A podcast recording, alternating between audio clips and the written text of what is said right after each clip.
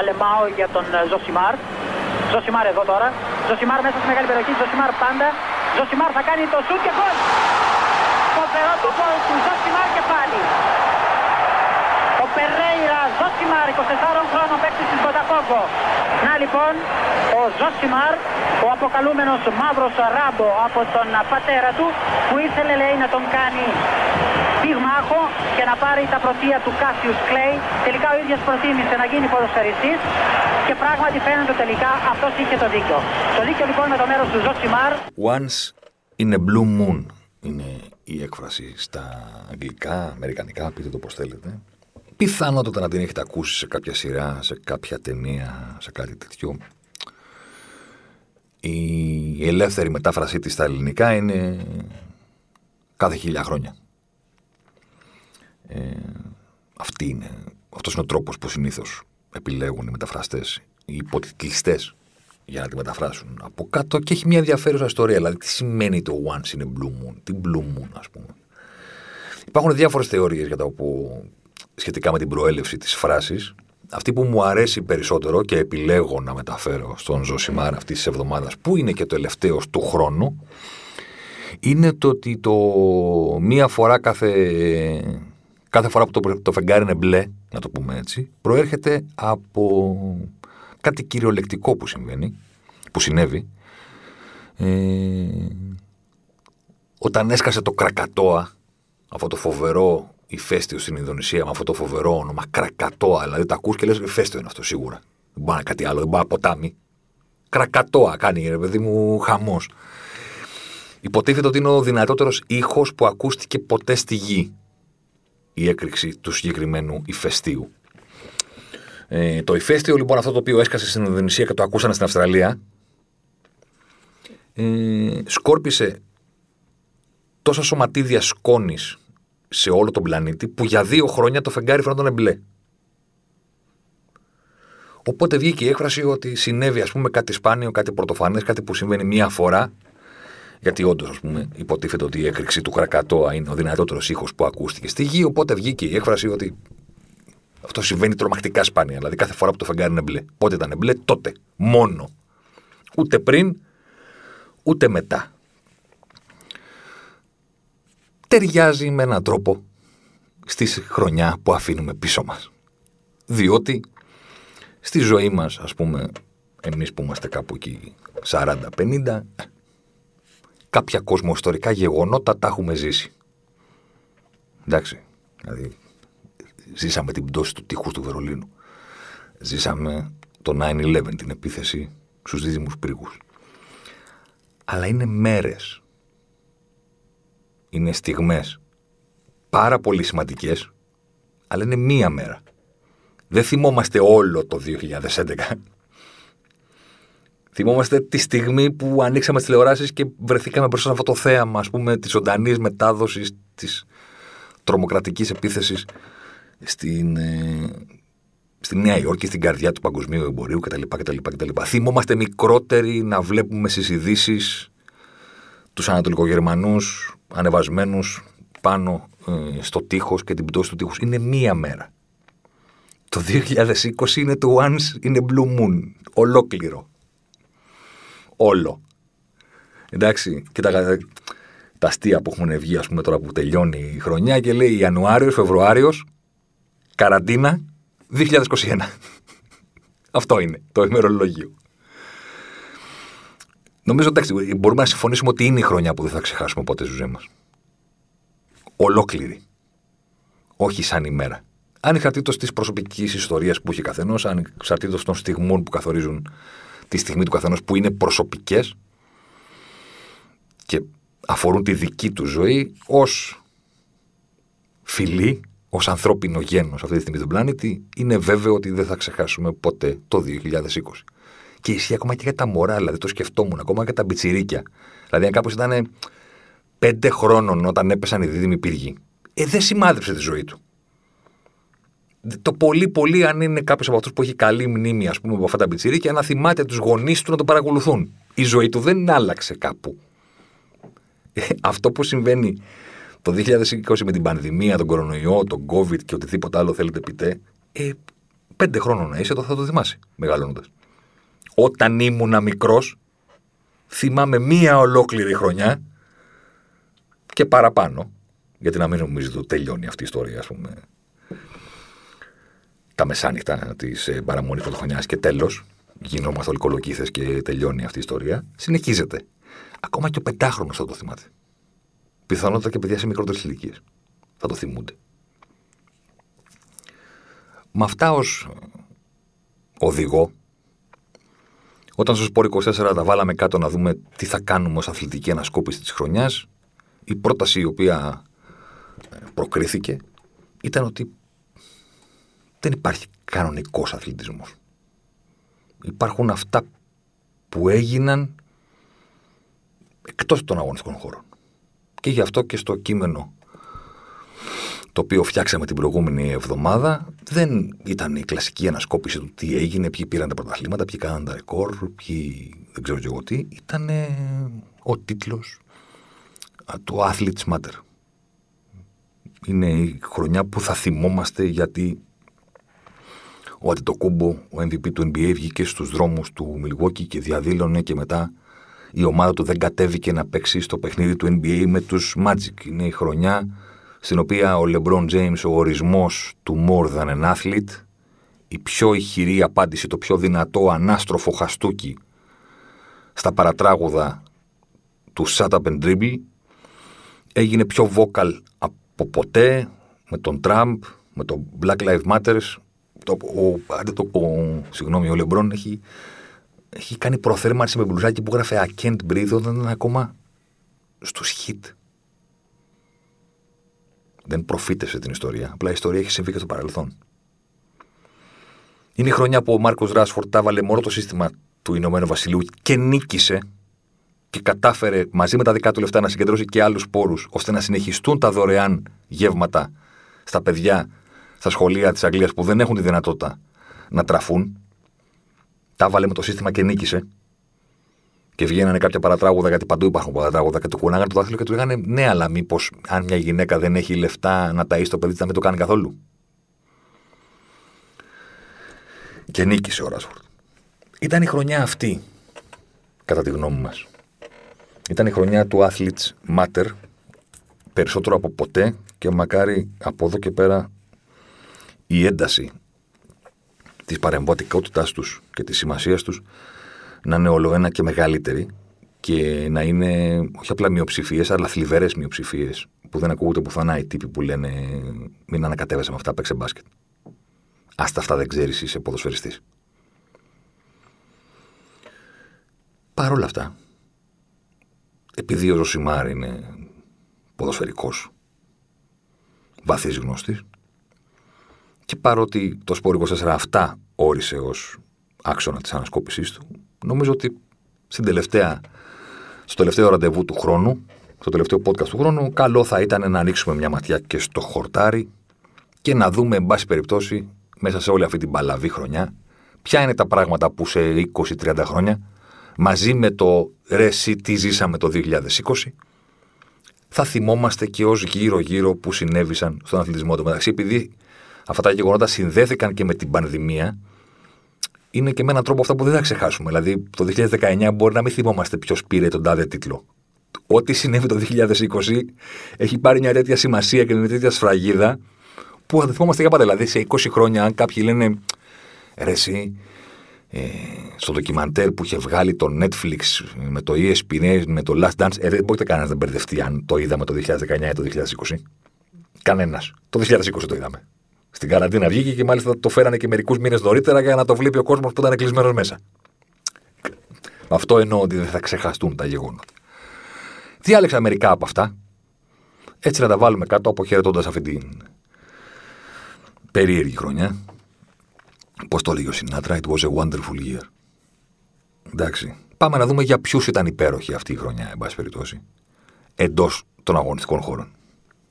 Εντάξει ακόμα και να μην την υποστήριζα, ας πούμε, δεν συμφωνείτε ότι το 2020 ήταν η χρονιά που η πήρε το πρωτάθλημα μετά από 30 χρόνια.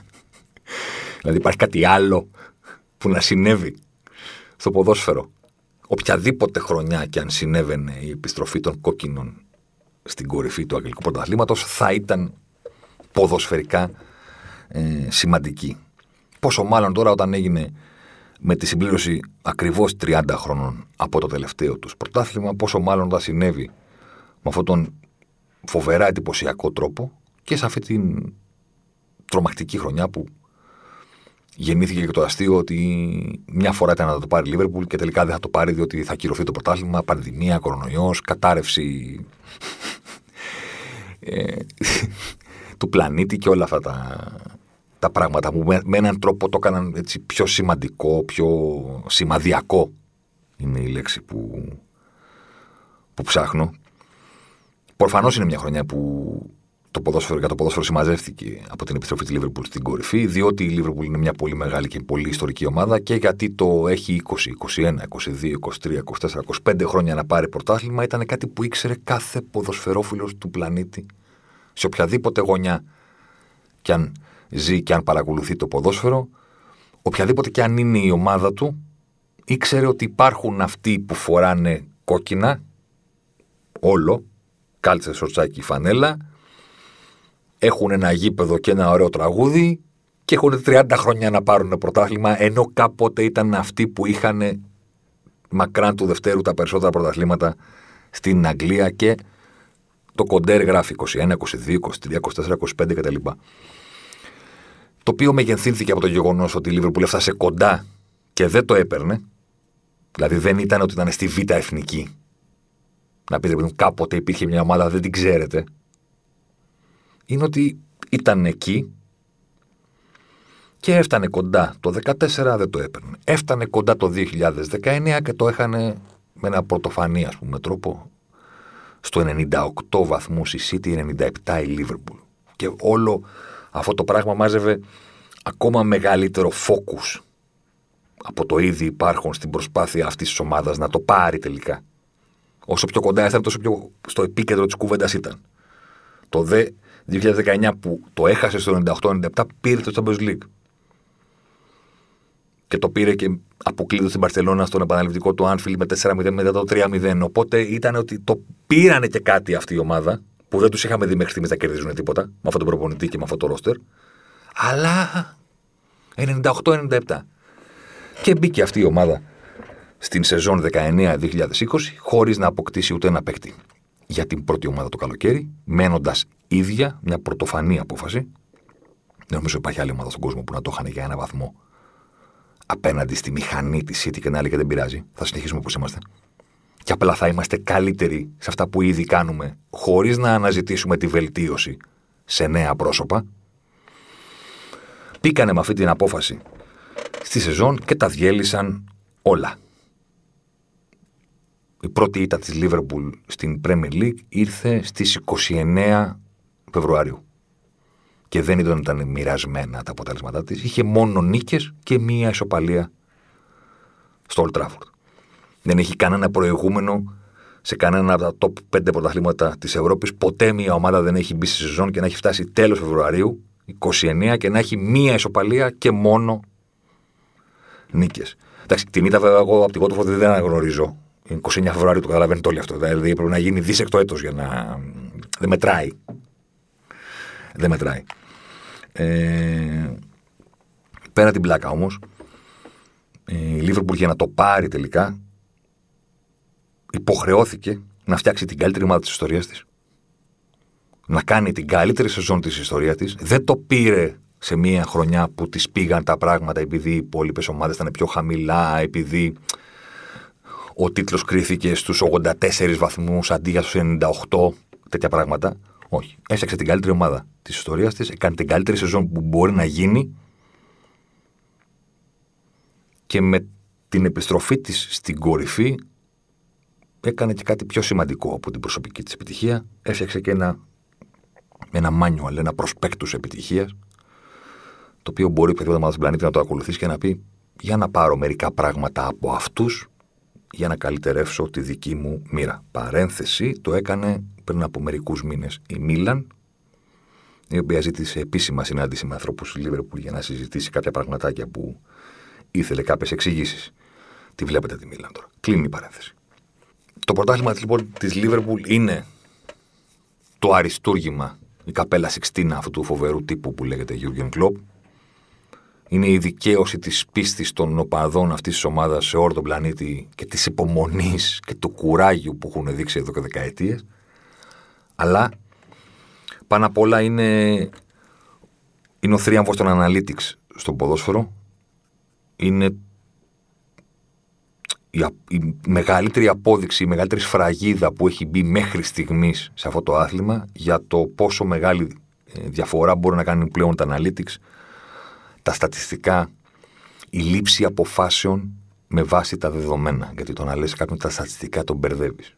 Είναι καλύτερο να του πεις ότι πλέον οι πιο πετυχημένες ομάδες στο ποδόσφαιρο, οι πιο σύγχρονες, οι πιο μπροστά από την εποχή τους, αν θέλετε, ομάδες στο ποδόσφαιρο είναι αυτές που έχουν σταματήσει να παίρνουν σημαντικές αποφάσεις βασισμένες στο ένστικτο, στην εμπειρία, στο μάτι, στη διέστηση και δεν ξέρω κι εγώ στο τι άλλο κάποιων άνθρωπων. Πλέον οι ομάδες που ορίζουν το πώς παίζεται το παιχνίδι είναι αυτές που τις σημαντικές αποφάσεις τις αφήνουν στα χέρια των αριθμών, της data, των δεδομένων που τους οδηγούν σε καλύτερες αποφάσεις. Το λέω όσο πιο έτσι απλοϊκά μπορώ. Αυτό είναι ο θρίαμβος της Λίβερπουλ. Αυτό είναι η ομάδα που έχει φτιάξει. Μπορεί να το πάρει φέτος, μπορεί και να μην το πάρει. Δεν μιλάμε γι' αυτό. Το πώς έφτασε να γίνει η ομάδα που τα διεκδικεί όλα και τα κερδίζει όλα είναι το πιο ενδιαφέρον και το έφτασε με αυτόν τον τρόπο. Αυτό το δίδαγμα προς όλους τους υπόλοιπους. Το ότι έφτιαξε μια ομάδα με παιχνίδια που δεν τα ήθελαν και πάρα πολλές άλλες ομάδες. Έφτιαξε το Μανέ Φιρμίνο Σαλάχ με τρεις ποδοσφαιριστές που δεν πλακώθηκε όλη η Ευρώπη για να πάει να τους πάρει. Η Λίβερπουλ τους ήθελε και καμία άλλη ομάδα. Όπως και το Φαν Ντάικ, έλεγαν εντάξει, ok, okay, πολλά λεφτά. Σιγά τώρα, δηλαδή αυτός 26 χρόνων είναι ο καλύτερος αμυντικός του κόσμου. Και γιατί δεν τον έχουμε καταλάβει τόσο καιρό. Η Λίβερπουλ πήρε όλες αυτές τις αποφάσεις βασισμένες σε μια ανάλυση που αυτή τη στιγμή στο ποδόσφαιρο θεωρείται ότι είναι, αν όχι στη νούμερο 1, στη νούμερο 2 θέση. Είναι εκεί. Είναι στην κορυφή. Μαζί με τη City. Στον τομέα των analytics. Διάβαζα, θα είδατε, αυτό θέλω να κλείσω έτσι την αναφορά. Υπάρχει αυτός ο τύπος που λέγεται Billy Bean. Ο τύπος που λέγεται Billy Bean είναι ο, ο χαρακτήρας που υποδίεται ο Brad Pitt στην ταινία Moneyball. Αν δεν την έχετε δει, ξέρω εγώ τι να σας πω τώρα. I, I pity the fool. Δηλαδή δεν έχετε δει το Moneyball, τι κάνετε. Αυτός ο τύπος λοιπόν που άλλαξε για πάντα το baseball με τον ίδιο τρόπο, με τη χρήση των analytics και με το να σταματάμε να παίρνουμε αποφάσεις στο ποιος παίχτη αρέσει στον τάδε scouter, scout. Απλά το να αφήνουμε την data να αποφασίσει για εμάς. Ε, Αυτός ο τύπος έχει φτιάξει, αφού άλλαξε το baseball, ετοιμάζεται για ένα άλλο κομμάτι την καριέρα του, ας πούμε, και μαζί με δικά του λεφτά είναι επικεφαλής ενός φαντ και έχει μαζέψει λεφτά από διάφορους επενδυτές και είναι έτοιμοι όλοι αυτοί με αυτόν έτσι, μπροστάρι και καθοδηγητή να επενδύσουν στο ποδόσφαιρο και να μπουν σε μια ομάδα. Κάποια ρεπορτάζ βγήκαν ότι αυτή η ομάδα θα είναι η Λίβερπουλ. Και διάβασα τότε, και δεν θέλω να γίνω κακός με κανένα συνάδελφο, αλλά διάβασα τότε στον, ε, στο δικό μας τύπο της χώρας ότι μπαίνει ο Μίστερ Moneyball στη Λίβερπουλ. Okay, και θα αλλάξει τον τρόπο που η Λίβερπουλ κάνει μεταγραφές και θα το πάνε με στατιστικά. Και βάραγα το κεφάλι μου στον τοίχο γιατί ρε παιδιά συνέβη ήδη αυτό. δηλαδή έγινε και δεν το πήρατε χαμπάρι. Έγινε. Η Λίβερπουλ πήγε από τη μετριότητα στο να γίνει ανταγωνιστική και από το να είναι ανταγωνιστική στην κορυφή και από την κορυφή στο να είναι μια ομάδα που δεν γίνεται να την κερδίσεις. Με αυτόν τον τρόπο έγινε αυτό. Δεν θα αλλάξουν τώρα που πήγε ο Μπίλι Μπιν από το 2011 που άλλαξε χέρια αυτή η ομάδα και την αγόρασαν οι Αμερικανοί ιδιοκτήτες, αυτό το πράγμα ήθελαν να πετύχουν. Από τότε λειτουργούν με αυτόν τον τρόπο. Ο υπεύθυνος, ο head των analytics στη Liverpool έχει πτυχίο αστροφυσικής. Τώρα θα αλλάξει η Liverpool με τον Billy Bean. Ο οποίος Billy Bean είναι στενός φίλος των ιδιοκτητών της Liverpool και ήταν ο πρώτος άνθρωπος που τους πήρε τηλέφωνο όταν ανέλαβαν τη Liverpool και τους είπε: Συγχαρητήρια, και έχω και να σας προτείνω ανθρώπους να προσλάβετε. Γιατί ξέρω τι θα πάνε να κάνετε στο ποδόσφαιρο. Αποκλείεται να αγοράσετε τη Λίβερπουλ για να λέτε: Ωραία, θα πάρουμε έναν προπονητή και θα μας λέει αυτούς τους παίκτες να πάρουμε. Αποκλείεται, σας ξέρω. Θα αγοράσετε τη Λίβερπουλ και θα πάτε να κάνετε το ίδιο πράγμα που έγινε στο baseball. Μπορώ να σα βοηθήσω. Έγινε αυτό. Την ημέρα που ανέλαβε ο Κλοπ τη Λίβερπουλ, 13 ομάδες στην Premier League έχουν εξοδέψει περισσότερα λεφτά για μεταγραφές. Πώς μια ομάδα με το 14ο μεταγραφικό budget έγινε η καλύτερη από όλες; Ξοδεύοντας τρομακτικά καλύτερα τα λεφτά της. Πώς ξόδεψε καλύτερα τα λεφτά της; Φροντίζοντας να παίρνει ποδοσφαιριστές με μηδέν λάθος. Υπερβολή το μηδέν λάθος, αλλά καταλαβαίνετε τι εννοώ. Ούσα σίγουρη ότι θα έρθει ο Μανέ και δεν υπάρχει τίποτα. Τελειώσαμε. Σαλάχ, πάμε. Ακόμα και το καλοκαίρι τώρα. Θα πάρουμε το Ζώτα. Και λέγανε 45 εκατομμύρια ευρώ το Ζώτα. Δηλαδή τόσο καλός είναι στη Γούλφ. Μπαίνει Ζώτα στη Λίβερπουλ. Γκολ, γκολ, γκολ, γκολ, γκολ, γκολ μέχρι που χτύπησε γιατί μας έχει φάει κατάρα φέτος. Έγινε η επανάσταση των Analytics. Το έκανε η Λίβερπουλ. Πέτυχε επενδύοντας τα χρήματά της με τρόπο που δεν έχουν επενδυθεί ποτέ ξανά στο ποδόσφαιρο. Και αυτή είναι πλέον η ομάδα για να αντιγράψει κάποιος στον τρόπο λήψης αποφάσεων και για να σταματήσει να ξοδεύει τα λεφτά της στο τάδε Wonder Kid και στον τάδε που έκανε φοβερή σεζόν και, και, και, και. Η Λίβερπουλ έθεσε τον πύχη στο πώς πρέπει να παίρνονται οι αποφάσεις. Στο να πηγαίνει ο Κλοπ και να λέει: Θέλω το brand από την Bundesliga και να του λένε οι άνθρωποι της επιτροπής εκεί. Έχεις δίκιο, πάρα πολύ καλός παίχτης. Συμφωνούμε. Νομίζουμε ότι πρέπει να πάρουμε το Σαλάχ. Είναι καλύτερη επιλογή από τον δικό σου. Καλός είναι ο δικός σου. Νομίζω ότι πάμε το Σαλάχ. Και επειδή ο Κλοπ είναι αυτός που είναι, ok, okay, να σας ακούσω. Να μου εξηγήσετε. Και άμα έχετε δίκιο, εγώ αποφασίζω και θα σας πω ότι ok. Okay, πάμε να πάρουμε το Σαλάχ. Γιατί το μυστικό της επιτυχίας όταν είσαι ο ηγέτης, σύμφωνα με τα λεγόμενα του Κλοπ, και με αυτό κλείνει με την αναφορά στη Λίβερπουλ, είναι το να είσαι ο πιο χαζός μέσα στο δωμάτιο. Οι εποχές του νούμερο ένα γκουρού προπονητή που οδηγεί τις ομάδες είναι, έχουν παρέλθει και είναι για να τις διηγούμαστε στα παιδιά μας και στα εγγόνια μας. Πλέον ο προπονητής πρέπει να είναι καλός σε αυτό που κάνει και όταν μπαίνει σε ένα δωμάτιο με όλους τους υπόλοιπους που δουλεύουν για τον σύλλογο πρέπει να είναι ο πιο χάζος από όλους. Και όλοι δίπλα του να είναι ο καθένας ιδιοφυΐας στον τομέα του της αποκατάστασης, της διατροφής, της ψυχολογίας, των analytics, του performance analysis, του scouting, της τακτικής, όλων των πραγμάτων. Και αυτός ως ηγέτης να λαμβάνει τις αποφάσεις, αλλά αυτές οι αποφάσεις να προέρχονται από μυαλά που είναι πολύ καλύτερα από εκείνον σε αυτό το πράγμα.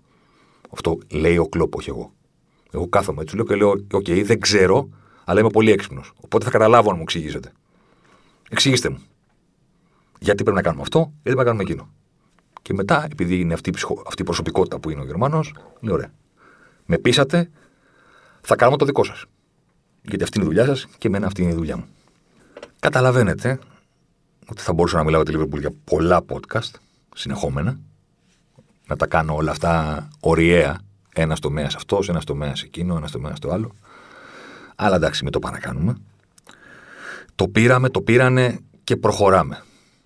Προχωράμε στην ε, άλλη ομάδα που σφράγισε αυτά που θα θυμόμαστε ποδοσφαιρικά από το 2020, που δεν είναι άλλη από την Μπάγκερ Μονάχου, την επιστροφή της στην κορυφή της Ευρώπης και την ε, ίσως και καθυστερημένη δικαίωση του τεράστιου ποδοσφαιριστή που λέγεται Ρόμπερτ Λεβαντόμσκι. Δεν αναφέρω το 8-2 γιατί αυτό θα το πούμε στο κομμάτι της Μπαρσελόνα.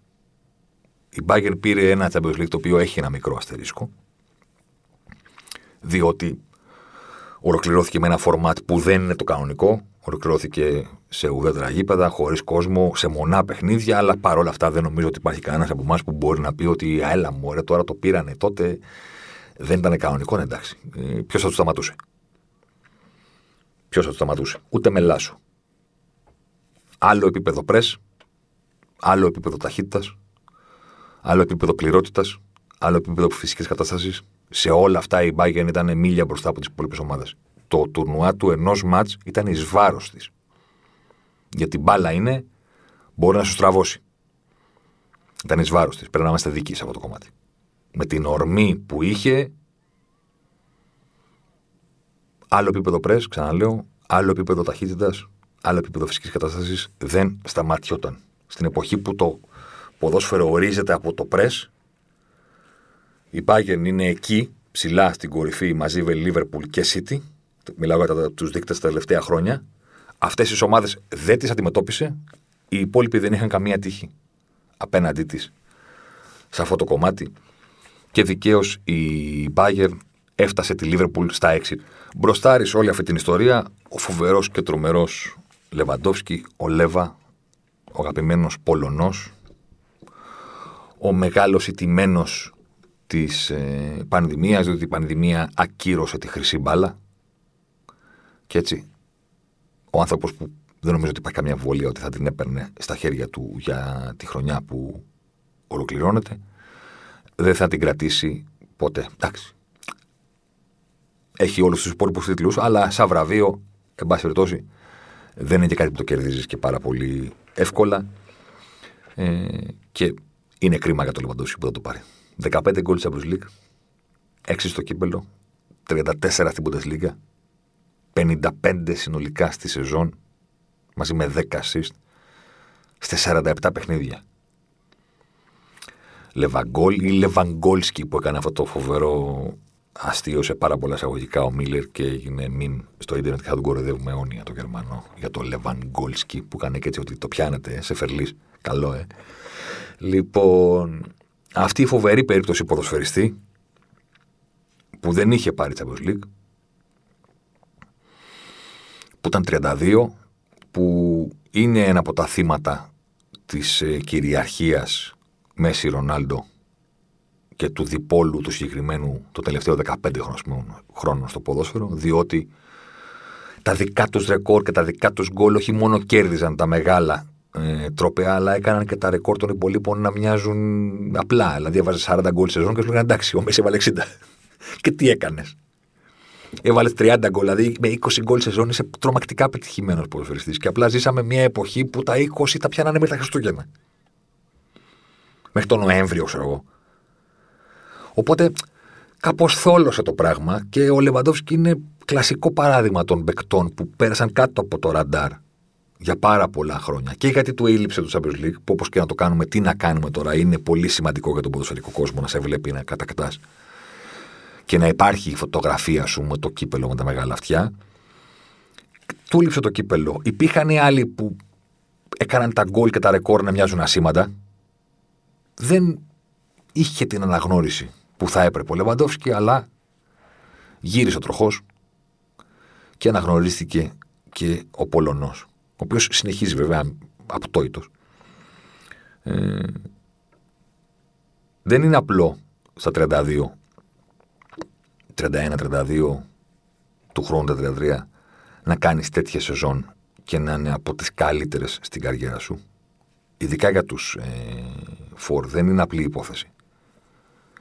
Και ένα άλλο πράγμα που έχει περάσει παρατήρητο για τον Λεβαντόφσκι είναι ότι και πάλι φταίει το δίπολο Μέση Ρονάλντο είναι ότι ξέρεις, στο μυαλό του κόσμου ας πούμε εντελώς έτσι με binary τρόπο ο Μέση είναι το ταλέντο και ο Ρονάλντο είναι σκληρή δουλειά.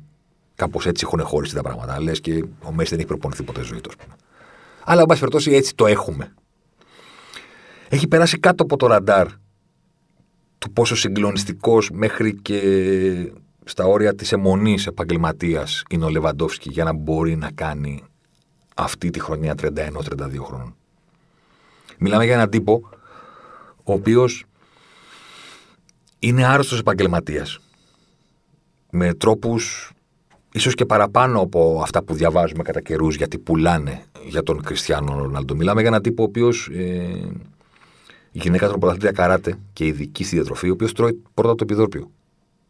Δηλαδή ξεκινάει το φαγητό και ξεκινάει με τσοκολάτα. Γιατί η ζάχαρη απορροφείται πιο γρήγορα και γιατί μετά λέει το σώμα είναι σε καλύτερη θέση να απορροφήσει τα θρεπτικά συστατικά από του υδρανθάθρακε και την πρωτενη που ακολουθούν στο γεύμα του. Οπότε μιλάμε για έναν τύπο που ίσω τα τελευταία 20-15 χρόνια τώρα πρώτα το γλυκό. Όχι από γούρι.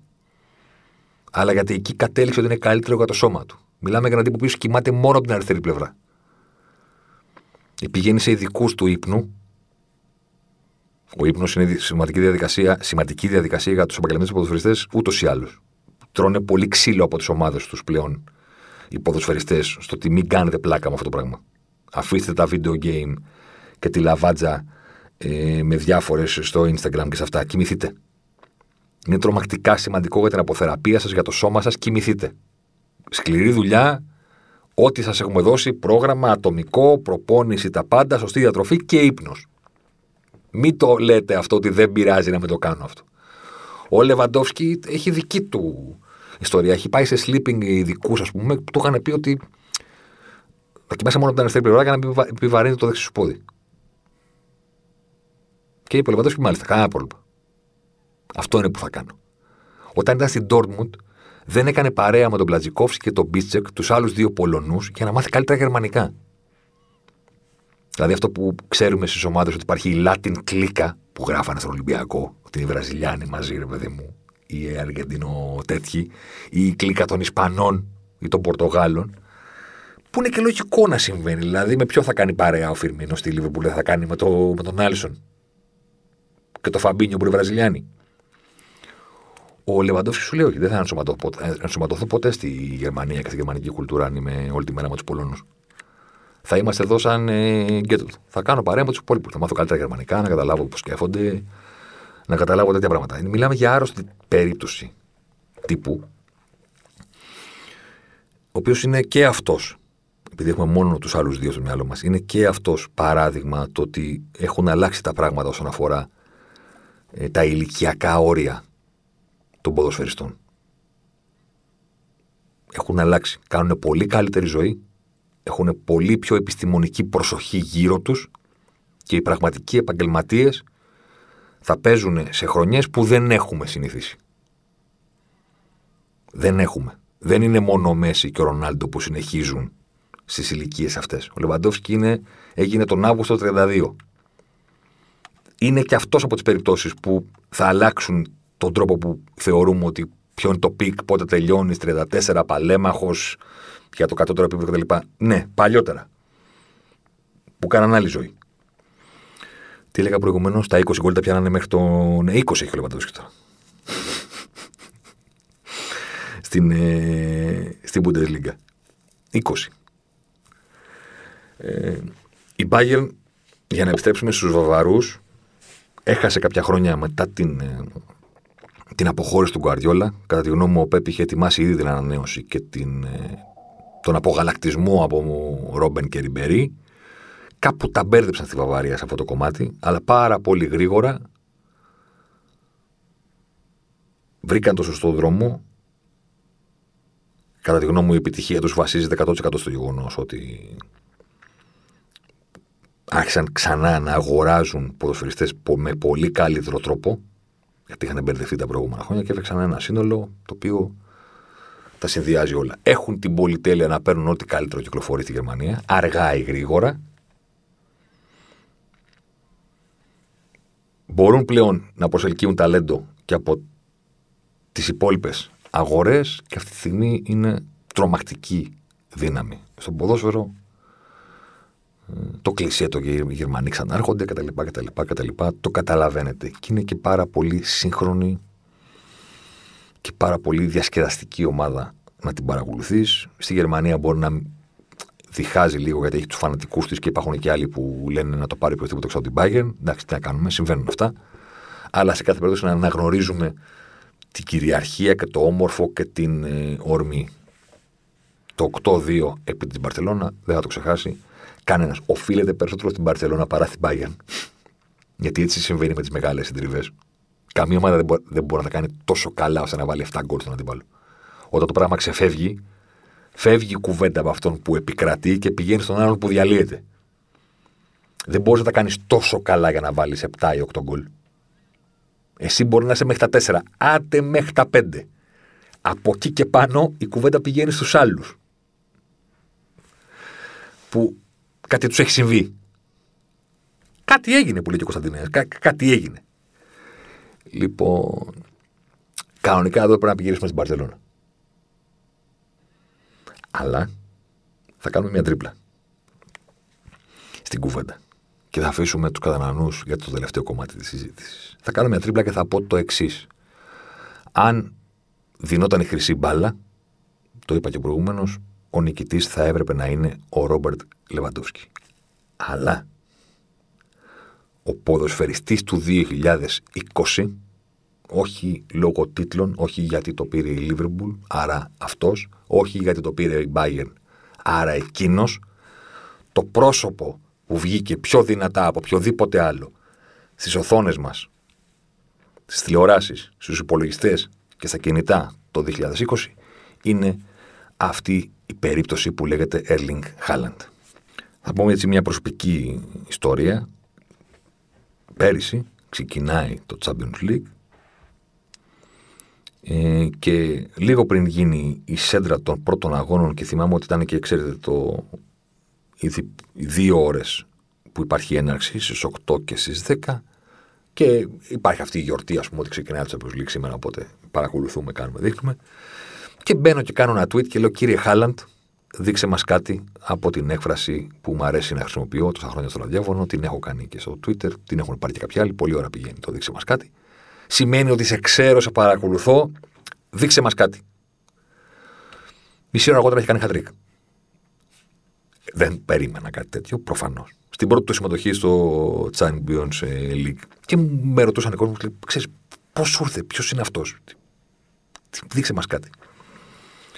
Με απόλυτη ειλικρίνεια σας λέω ότι δεν, είχα, δεν έχω παρακολουθήσει ποτέ να αγωνίζεται. Και ο λόγος που έκανα εκείνο το tweet ήταν ότι είχα διαβάσει ένα κείμενο βασισμένο σε στατιστικά και analytics που έλεγε ότι εδώ πέρα υπάρχει ένα φαινόμενο το οποίο αξίζει την προσοχή μας. Μερικά βιντεάκια είχα δει. Κανονικό αγώνα του Χάλαντ δεν είχα δει. Βλέποντας τα νούμερα του, λέω: Όπα, εδώ κάτι συμβαίνει. Δεν μπορεί αυτός 18 χρόνων να έχει αυτά τα νούμερα. Δεν είναι φυσιολογικό αυτό. Και από αυτό που βλέπω και στα βίντεο, το δεν είναι φυσιολογικό αυτό γίνεται bold. Γίνεται με κεφαλαία. Οπότε λέω κάτσε. Είναι σίγουρα το νούμερο ένα πράγμα που θέλω να παρακολουθήσω φέτος στο Champions League. Αυτός ο τύπος. Ε, και γράφω, δείξε μας κάτι. Ε, τρία γκολ σε μισή ώρα. Αυτό το δείξε μας κάτι. Του Χάλαντ. Και ο θρίαμβο των Analytics. Που δεν κάνουν λάθος. Τι συμβαίνει τώρα; Συμβαίνει ότι το ποδόσφαιρο βασίζεται σε κάποια αρχέτυπα. Υπάρχει το αρχέτυπο του αθλητή. Του πάνθυρα. Αυτό ήταν ο Πελέ με την εποχή του. Κάτι το συγκλονιστικό. Δεν ήταν τόσο πολυτεχνική ο Πελέ παρά τις αντίθετες αντιλήψεις που μπορεί να έχει κάποιος. Ήταν περισσότερο πάνθυρας, πιο γρήγορος, πιο δυνατός, πιο αλτικός από οποιονδήποτε ε, άλλον στη σύγχρονη εποχή, ας πούμε, αυτός είναι ο Κριστιανό Ρονάλντο. Και έχουν και ένα άλλο κοινό και, και για τους δύο υπάρχει αντίληψη ότι έκαναν πολλά πράγματα στο γήπεδο. Στην πραγματικότητα η καριέρα τους ήταν γκολ. Γκολ, γκολ, γκολ, γκολ, γκολ. Εκεί έκαναν το όνομα τους. Όχι με τρίπλες και με ταχύτητα, με γκολ. Οπότε αυτός που θέλει να βλέπει κάποιον με τέτοια στοιχεία στο χορτάρι σου λέει Πελέ. Στη σύγχρονη πολύ σου λέει, σου λέει Ρονάλντο. Πηδάει και πιάνει το Θεό από τη γραβάτα. Κάνει έτσι. Υπάρχει το άλλο αρχέτυπο του κοντού. Ο κοντός είναι ο Διέγκο με την μπάλα κολλημένη στο αριστερό. 20-30 χρόνια αργότερα ο κοντός είναι ο Μέση με την μπάλα κολλημένη στο αριστερό. Υπάρχει αυτό που αρέσει στο μάτι κάποιου άλλου που σου λέει τι να τον βλέπω μόνο τον αθλητή. Αν θέλω να βλέπω αθλητές, βλέπω μπάσκετ. Για μένα μπάλα είναι ο, ο κοντός ο γρήγορος. Που τα βάζει με όλους, που τους τριμπλάρει, που τους ξεφτιλίζει στην αλάνα κτλ. κτλ, κτλ. Υπάρχει αυτό. Υπάρχει και ο Άρχοντας. Ο Άρχοντας είναι ο Κρόιφ. Ο ψηλό Ο δεν είμαι αθλητής, δεν είμαι καν γρήγορος. Με τα μακριά πόδια, λίγο ροκστάρ, όλο το ποδόσφαιρο στο μυαλό μου, τρομακτική τεχνική. Και το βλέπει σου λέει τι είναι αυτά, ρε. Πάτε και βλέπετε τους κοντού, τους άλλους που πηδάνε εδώ, ρε παιδί μου. Κρόιφ. 20 χρόνια μετά, 30 χρόνια μετά, ζητάν. Το ίδιο ψηλός, αυτά, Το μάτι που γυαλίζει, το χέρι να δείχνει που πηγαίνετε, πρώτη επαφή με την μπάλα συγκλονιστική, τεχνική και αφήστε τους άλλους να μετράνε γκολ, να μετράνε τρίπλες κτλ. κτλ, κτλ. Και υπάρχει και ο Χάλαντ. Για αυτό την έκανα αυτή την ιστορία. Γιατί υπάρχει και αυτό το οποίο δεν το έχουμε ξαναδεί στο ποδόσφαιρο. Δεν υπάρχει καλούπι. Δεν υπάρχει τύπος 1,94 στο ποδόσφαιρο. Υπάρχει. Αλλά παίζει σαν τον Τζον Κάριου. Σαν τον Τόρε Αντρέ Φλο. Σαν τον Τζίμι Φλόιντ Χάσελμπαϊνκ. Σαν τον Χέσκι. Όταν ακούσε ένα 94 επιθετικός, το λαμπριάκο σκέφτεσαι. Τον Γκράουτς. Τον ε, δεν ξέρω και εγώ ποιον. Τον target man, τον κλασικό των αγγλικών κυπέδων. Το βάζουμε μπροστά και του πετάμε την μπάλα. Και βάζουμε και ένα κοντό δίπλα του να κάνουμε δίδυμο ψηλός κοντός. Τόσακ ε, Κίγκαν. Ρα ε, Νταργλή. Χέσκε ή Όουεν. Παλιό μοντέλο στο ποδόσφαιρο. Αλλά υπαρκτό. Ένας ψηλός και ένας μια κοντοδούρα, ας πούμε, γύρω του να παίρνει τις μονομαχίες και να μπουκάρει την περιοχή. Οπότε έχουμε τον ψηλό για τις έντρες και για τις μέχρι μπαλιές, ο κοντό θα αναλάβει τα υπόλοιπα. Αυτό σκέφτεσαι όταν ακούς 4-1-94.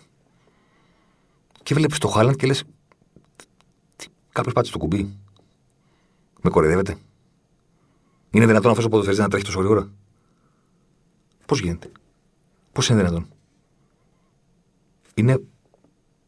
Δεν υπερβάλλω καθόλου όταν λέω ότι είναι πρωτοφανέ. Δεν υπάρχει αυτό το καλούπι στο ποδόσφαιρο. Θα φτιάξει αυτό το παιδί κάτι άλλο που δεν έχουμε ξαναδεί.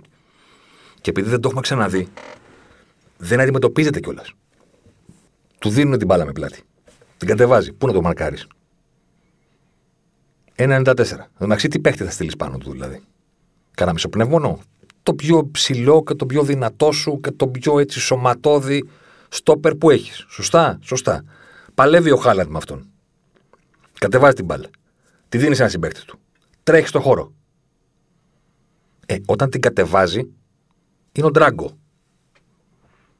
Όταν τρέχει, είναι ο Μπολτ. Ποιος αμυντικός θα τον παίξει αυτόν; Με ποιο τρόπο; Δεν υπάρχει αυτό το πράγμα. Ένα 94 να τρέχει με αυτόν τον τρόπο. Έκανε τα 60 μέτρα σε, χρόνο Μπολτ. Όρθιος και όχι από εκκίνηση. Αλλά σε 60 μέτρα ταχύτητας έπιασε ταχύτητα Μπολτ. Όντως, συνέβη αυτό. Πώς παίζεται αυτό το πράγμα; Αριστεροπόδαρος, η μπάλα πηγαίνει μόνο στο τέρμα. Δεν πηγαίνει πουθενά αλλού. Έφυγε από τη Ζάλτσμπουργκ έτσι απλά, κατευθείας, δηλαδή δεν υπήρχε κουβέντα και είναι το επόμενο, ε, η επόμενη μεγάλη μεταγραφή που θα γίνει από την Dortmund για κάπου. Δεν νομίζω ότι υπάρχει ομάδα στον κόσμο που να μην θέλει το Χάλαντ. Όποιος και αν είναι ο τρόπος παιχνιδιούς της. Ακόμα και αν πούνε ότι εμείς δεν παίζουμε με τέτοιο τύπου φόρ. Μα δεν υπάρχει αυτός ο τύπος. Να πεις ρε παιδί μου ότι η City δεν έχει βαρύ κορμί στην επίθεση. Μα δεν είναι βαρύ κορμί. Είναι κάτι που σου έχει όλες τι απαντήσεις. Θες ύψος υπάρχει, θες δύναμη υπάρχει, θες υποδοχή με την μπάλα υπάρχει, θες κίνηση στο χώρο υπάρχει. Και είναι 20 χρόνων, δηλαδή τα υπόλοιπα τα μαθαίνεις. Λίγο το πώς θα κινείται και το πώς θα ε, συμπεριφέρεται στο χώρο και πώς θα κάνει όλες αυτές τις ιστορίες. Μιλάμε για κάτι το οποίο δεν έχει προηγούμενο. Είναι ασύλληπτο αυτό που συμβαίνει.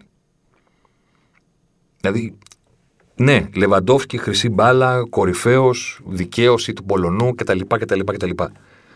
Ο Χάναντ είναι ένα φαινόμενο που εμφανίστηκε το 20 και έχει διαλύσει το σύμπαν. Δεν υπάρχει άλλος σαν κι αυτόν. Ακόμα και ο Εμπαπέ, που τον περιμένουμε και έρχεται και έχει ήδη πάρει το Μουντιάλ, οπότε ξεμπέρδεψε και με αυτή την ιστορία, ας πούμε. Των τύπων που λένε Άμα δεν πάρει το Μουντιάλ, το πήρε μικρός, οπότε καθάρισε. Με αυτό το κομμάτι, ας πούμε. Ακόμα και ο Μπαμπέ ε, είναι στον, ε, στο καλούπι του Ρονάλντο, του Βραζιλιάνου. Φορ, φορ πάνω απ' όλα, πάρα πολύ γρήγορος, τρίπλα και όλα αυτά τα πράγματα. Ο Χάλαντ είναι κάτι άλλο. Ντράγκο, περίεργος. Ανοίγει το στόμα του, κάνει κάτι δηλώσεις περίεργες, έχει ένα χιούμορ δικό του, έχει γεννηθεί στο Leeds,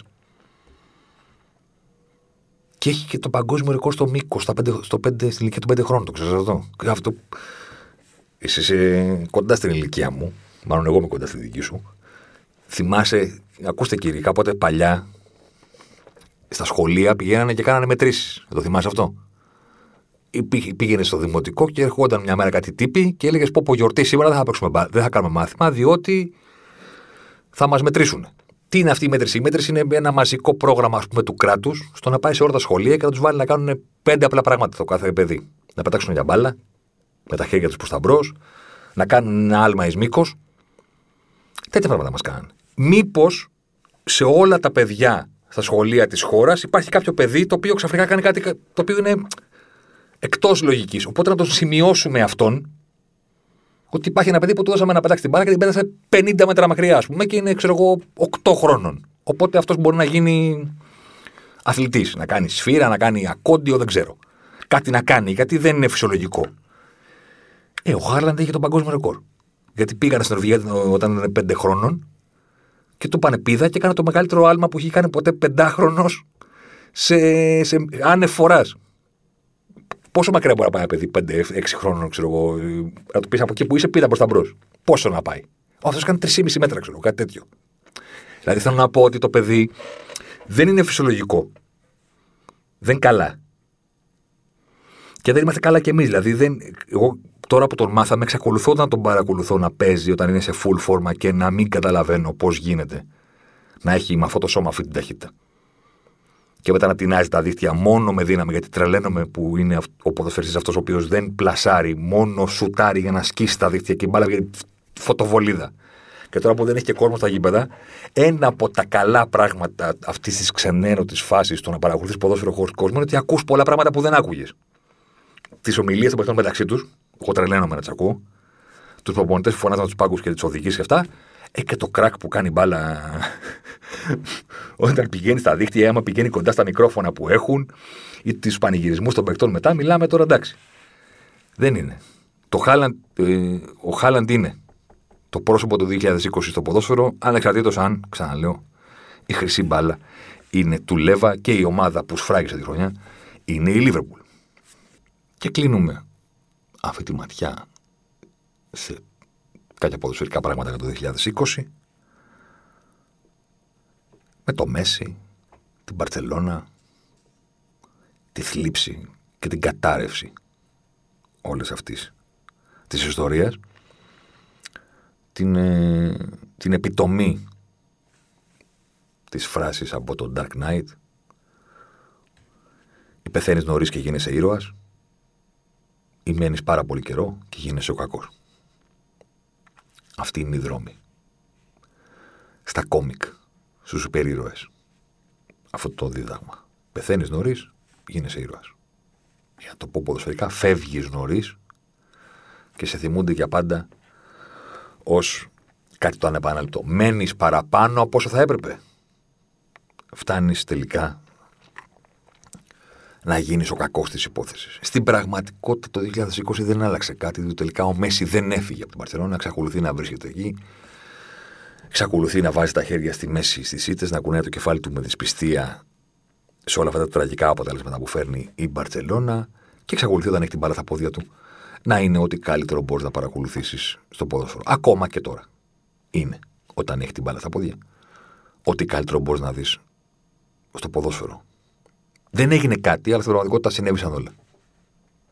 Συνέβησε αυτό το τρομακτικό χαστούκι του 8-2, το 8-1, το οποίο. 2, ναι. Ε, το οποίο ήταν ακόμα πιο ηχηρό από την Τεσάρα στο Anfield. Αν και πιο σημαντική η Τεσάρα στο Anfield, διότι η Μπαρσελόνα πίστευε εκείνη τη στιγμή ότι είχε το Champions στα χέρια της. Έχει κερδίσει τρία το πρώτο μάτσο, προκρίνεται και μετά πηγαίνει στο τελικό και το παίρνει. Ενώ το, όταν έγινε η επανεκκίνηση της περσινής σεζόν δεν υπήρχε η αίσθηση. Ο Μέση ήθελε να είχε αποφασίσει να φύγει. Δεν υπήρχε η αίσθηση ότι η Μπαρσελόνα το έχει. Είχε δεινοπαθήσει για να αποκλείσει την Νάπολη. Αλλά όσο και να πεις, τα 8 είναι 8. Οπότε υπήρξε όλη αυτή, όλο αυτό το στραπάτσο που στην πραγματικότητα ήταν και η σπροξιά που όθησε την ε, Μπαρσελόνα στο χείλος του γκρεμού από κάτω Και έκτοτε βρίσκεται σε μια ελεύθερη πτώση που και, πιου, που και που την ώρα που πέφτει πιάνεται σε κανένα κλάδι και αισθάνεται ότι έχει ισορροπήσει λιγάκι, αλλά σπάει το κλάδι και συνεχίζει την πτώση μέχρι να πιαστεί από το επόμενο και ξανά προς τα κάτω και ξανά προς τα κάτω. Και όπως μάθαμε στο μίσος, σημασία δεν έχει η πτώση, αλλά η πρόσκρουση. Η οποία είναι αναπόφευκτη για την Παρσελώνα. Το βάρελι δεν έχει πάτο. Στην πραγματικότητα, μια άρρωστη κατάσταση χρόνων, κατά την ταπεινή μου άποψη, όποιες και αν είναι οι ευθύνες του Μέση που μπορεί να υπάρχουν, δεν το διαφωνώ, κατά τη γνώμη μου, ταυτόχρονα είναι αυτός ο οποίος έκρυβε όλη αυτή την άρρωστη κατάσταση. Διότι έφερνε νίκες, πρωταθλήματα, τρίπλες, γκολ και ήταν και το επίκεντρο του Ελάτε να παίξετε στην Παρσελόνα γιατί έχουμε το Μέση. Άσχετα αν η Μπαρσελόνα φρόντιζε να φέρνει ποδοσφαιριστές που την έκαναν χειρότερη δεν την κάνουν καλύτερη. Ε, τώρα που δεν είναι αρκετά αυτά που κάνει ο Μέση για να έρθουν οι νίκες. Αυτή τη στιγμή έχουμε μπροστά μας μια τραγική κατάσταση. Το πιο ακριβοπληρωμένο ρόστερ στον παγκόσμιο αθλητισμό, το οποίο δεν μπορεί να κερδίσει κανέναν. Τα προηγούμενα χρόνια κάποιοι έλεγαν ότι είμαστε υπερβολικοί όταν λέμε ότι χωρίς το Μέση ή αυτή η ομάδα δεν μπορεί να κερδίσει κανέναν. Αλλά δεν μπορούσε. Και κάποιοι θεωρούσαν ότι είμαστε υπερβολικοί όταν λέγαμε ότι είναι κακή ομάδα. Κακή. Δεν έχει σημασία αν είναι καλός παίχτη ο Μέση, ο Σουάρες ή ο Πικέ ή ο Μπουσκέτς. Είναι κακή ομάδα. Παίζει κακό ποδόσφαιρο. Δεν έχει καμία σχέση με το ποδόσφαιρο του όπως παίζεται το 18, το 19, το 20. Δεν έχει σχέση. Κάποιοι θεωρούσαν ότι λέμε υπερβολές. Κάποιοι λέγανε ποιος είσαι εσύ που θα πεις ότι η Μπαρσελόνα δεν παίζει. Παιδιά δεν παίζει. Δεν είναι ποδοσφαιρική ομάδα σύγχρονη. Η Μπαρσελόνα δεν είναι, όχι στην κορυφή που ήταν το 11, που έλεγες ότι αυτή είναι η ομάδα που πρέπει να ακολουθήσουν όλοι, δεν είναι καν κοντά σε αυτές που πρέπει να ακολουθήσει η ίδια. Δεν είναι leader. Σίγουρα δεν είναι leader στο παγκόσμιο ποδόσφαιρο η Μπαρσελόνα τα τελευταία 4-5 χρόνια. Δεν είναι και follower. Δεν βρίσκεται καν στις ομάδες που θέλουν να πάνε εκεί. Βρίσκεται σε, σε, σε τρομακτικές ψευδεστήσεις μεγαλείου λόγω του Μέση. Πιστεύει ότι όλα πηγαίνουν καλά λόγω του Μέση κάνει τραγικές επιλογές που μόνο ο παδός της Ρεάλ θα έκανε, αν ήταν πρόεδρος της Μπαρσελόνα, στις μεταγραφές και στι επενδύσεις εκατομμυρίων. Είναι ένας σύλλογος που διοικεί τεραστεχνικά και αυτό το πράγμα είναι άσχημο. Ε, Δυστυχώς, δυστυχώς, η παρουσία του Μέση τα έκανε όλα αυτά να ακούγονται υπερβολικά. Έλα μου, ωραία τώρα που είναι σε αυτήν την κατάσταση στην Παρσελόνα. Και επειδή ακριβώς τα έκανε να ακούγονται υπερβολικά, συνεχίστηκαν για πάρα πολύ μεγάλο χρονικό διάστημα.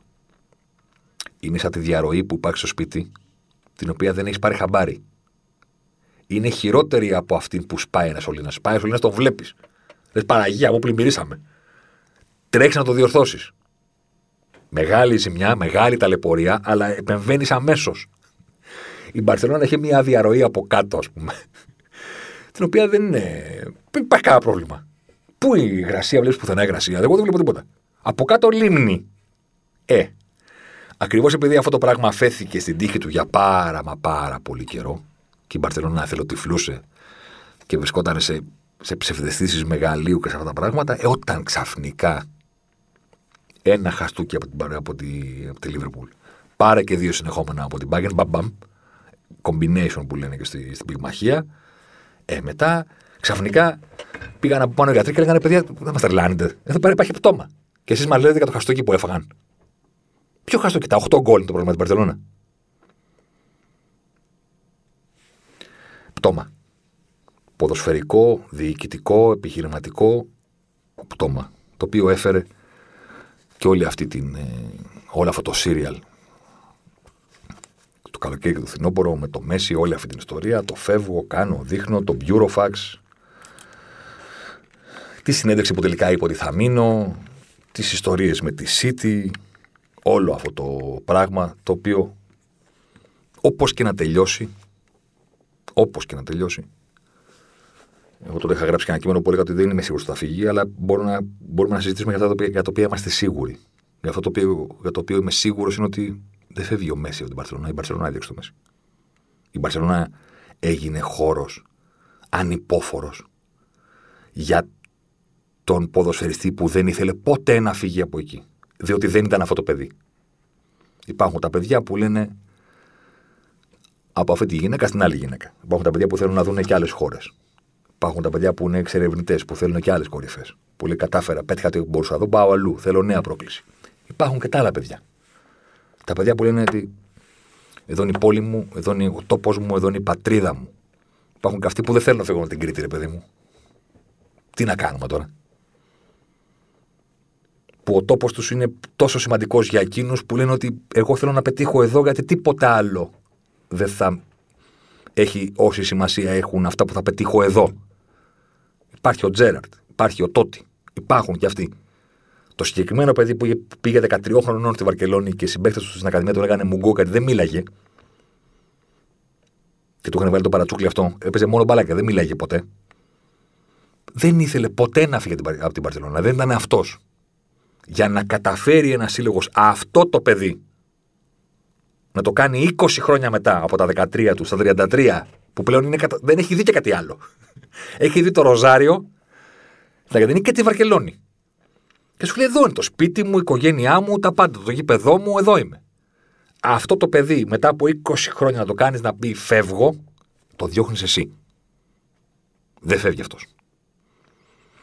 Αυτό έγραψε το καλοκαίρι. Φύγει, δεν φύγει, η Παρσελόνα το διώχνει. Η Μπαρσελόνα διαλύθηκε τόσο πολύ που τον έκανε να πει δεν. Ε... Γεια σας. Γεια σας, θα πίνω στην υγεία σας. Που τραγουδούσαμε και στα 90s. Το ένα είναι αυτό. Το δεύτερο είναι ότι ό,τι και να συμβεί. Ποτέ δεν ξέρεις τον αθλητισμό, ποτέ δεν ξέρεις το ποδόσφαιρο, αλλά υποθέτω ότι όλοι μας φανταζόμασταν το φινάλε του Μέση πρώτον να είναι στην Παρσελώνα και δεύτερον, όταν θα φύγει, αν δεν υπάρχει αυτό, αν ξαφνικά γίνει η μεγάλη έκπληξη και φύγει από την Παρσελόνα και πάει κάπου αλλού να παίξει, το ατίο του στην Παρσελόνα να είναι στιγμή που θα συγκλονίσει το ποδόσφαιρο. Σε ένα γεμάτο γήπεδο, με τίτλους, με, με, με. Και ξαφνικά βλέπεις αυτό το άθλιο πράγμα. Γιατί έχει σκάσει η πανδημία, δεν υπάρχει κόσμος στο γήπεδο, δεν υπάρχει ατμόσφαιρα, δεν υπάρχει το κοινό του. Το κοινό του πάντα ήταν ο Μέσης, ο ποδοσφαιριστής του Κάμπνοου έχει πετύχει τρομακτικά πράγματα σε άλλες έδρες. Είναι ο απόλυτος βασιλιάς του Μπερναμπέου, π.χ. Στην Αγγλία, σε όλα τα γήπεδα έχει πάει και τους έχει κάνει τρομερά πράγματα. Αλλά ήταν πάντα αυτός που έλεγε ότι εδώ έρχονται άνθρωποι από όλο τον πλανήτη τα τελευταία 15 χρόνια για να δουν εμένα. Αυτό είναι το κοινό μου. Και πάνω από τη νίκη, πάνω από το τελικό σκορ, μετράει αυτό το κοινό, σε αυτό το γήπεδο, το τι θα κάνω τη μία και μοναδική φορά που θα με δουν να παίζω. Πώς το έλεγε ο Τζόρνταν, ότι κάθε φορά στο ζέσταμα σκέφτομαι ότι υπάρχει κάποιος στην κερκίδα που είναι η πρώτη φορά που θα με δει να παίζω μπάσκετ και είναι και τελευταία. Δεν μπορεί αυτός ο άνθρωπος να πει: Είδα μία φορά τον Τζόρνταν και βαρικόταν. Πρέπει αυτός να έχει μια καλή ιστορία να πει. Με ένα τέτοιο τρόπο ο Μέση ήταν πολλά πράγματα, αλλά πάνω απ' όλα ήταν η παράσταση που ανεβαίνει 15 χρόνια σε ένα συγκεκριμένο σημείο στον κόσμο και τρέχει όλος ο πλανήτης να την παρακολουθήσει. Και όσοι δεν μπορούν, ανοίγουν τηλεόραση και λένε Α, έχει η Μπαρσελόνα, κάτσε να δούμε. Τι θα κάνει; Τι θα κάνει ο κόντο. Ειδικά στο γήπεδο του, τι θα κάνει; Έφυγε ο κόσμος. Έφυγε η σημασία. Διαλύθηκε η Μπαρσελόνα και δεν υπάρχει κάποιος για να παίξει. Ακόμα και αυτός που απογοητευμένος και περπατώντας και με το μυαλό διαλυμένο και με την καρδιά εκτός Βαρκελόνης, ακόμα και τώρα είναι ό,τι καλύτερο μπορείς να δεις αν ζητήσεις από έναν υπολογιστή, δείξει μόνο από το με την μπάλα τα πόδια. Έρθουν δεξιγίνοι και πούνε Γεια σας, εδώ έχουμε μάθει παίζετε μπάλα. Ωραία, μπορείτε να μας δείξετε τι είναι αυτό. Ε, ποιο θα στείλουμε δηλαδή. Αν μας πούνε, δείξτε μας. Τι είναι αυτό το πράγμα. Δεν θέλουμε να δούμε αγώνα, θέλουμε να δούμε έναν ποδοσφαιριστή και μία μπάλα. Ποιο θα στείλουμε; Θα στείλουμε άλλον; Το Μέση θα στείλουμε. Γι' αυτόν το 2020 ήταν όλα αυτά που προσπάθησα να περιγράψω όσο πιο γλαφυρά μπορώ. Και είναι εντυπωσιακό το τι μπορεί να φέρει το μέλλον. Με έναν τρόπο έχει ανανεώσει και το ενδιαφέρον γύρω του, αλλά μέχρι να δούμε την επόμενη μέρα υπάρχει ένα σήμερα το οποίο κρατάει πάρα πολύ. Είναι η μέρα της μαρμότας για το Μέση, με τρομακτική θλίψη μέσα σε αυτή τη μέρα. Αυτό ζει ο Αργεντινός σχεδόν όλο το 2020. Αυτός ήταν και ο Ζωσιμάρ με τον οποίο κλείνει το 2020. Σας ευχαριστούμε για την ακρόαση σε αυτό το εγχείρημά μας. Νούμερο 12, νούμερο 12. Βάλαμε και αλλαγή. Δηλαδή έχουμε δεκάδα και βάλαμε και το νούμερο 12. Παλιά ήταν μία αλλαγή στο ποδόσφαιρο, ξέρετε. Τα παλιά τα χρόνια, 11 παίζανε και ένας φορά για το 12. Αυτό, τέλος. Προπονητής, βοηθός, γιατρός και τέσσερις ήταν στον παγκό. Αυτοί. Σε κάποιες περιπτώσεις ακόμα και τρεις. Βάλαμε το νούμερο 12 λοιπόν στην πλάτη. Να προσέχετε στις γιορτές. Να περάσετε όμορφα. Θα τα πούμε την επόμενη εβδομάδα με κάτι πιο της επικαιρότητας. Θα δούμε κιόλας. Σε κάθε περίπτωση. Αυτή ήταν η ματιά μας στο 2020. Αλεμάω για τον ε, Ζοσιμάρ. Ζοσιμάρ εδώ τώρα. Ζοσιμάρ μέσα στη μεγάλη περιοχή. Ζοσιμάρ πάντα. Ζοσιμάρ θα κάνει το σουτ και γκολ. Φοβερό το γκολ του Ζοσιμάρ και πάλι. Ο Περέιρα Ζοσιμάρ, 24 χρόνων παίκτης της Μποταφόγκο. Να λοιπόν, ο Ζοσιμάρ, ο αποκαλούμενος μαύρος Ράμπο από τον πατέρα του, που ήθελε λέει να τον κάνει πυγμάχο και να πάρει τα πρωτεία του Κάσιους Κλέη. Τελικά ο ίδιος προτίμησε να γίνει ποδοσφαιριστής και πράγματι φαίνεται τελικά αυτός είχε το δίκιο. Το δίκιο λοιπόν με το μέρος του Ζοσιμάρ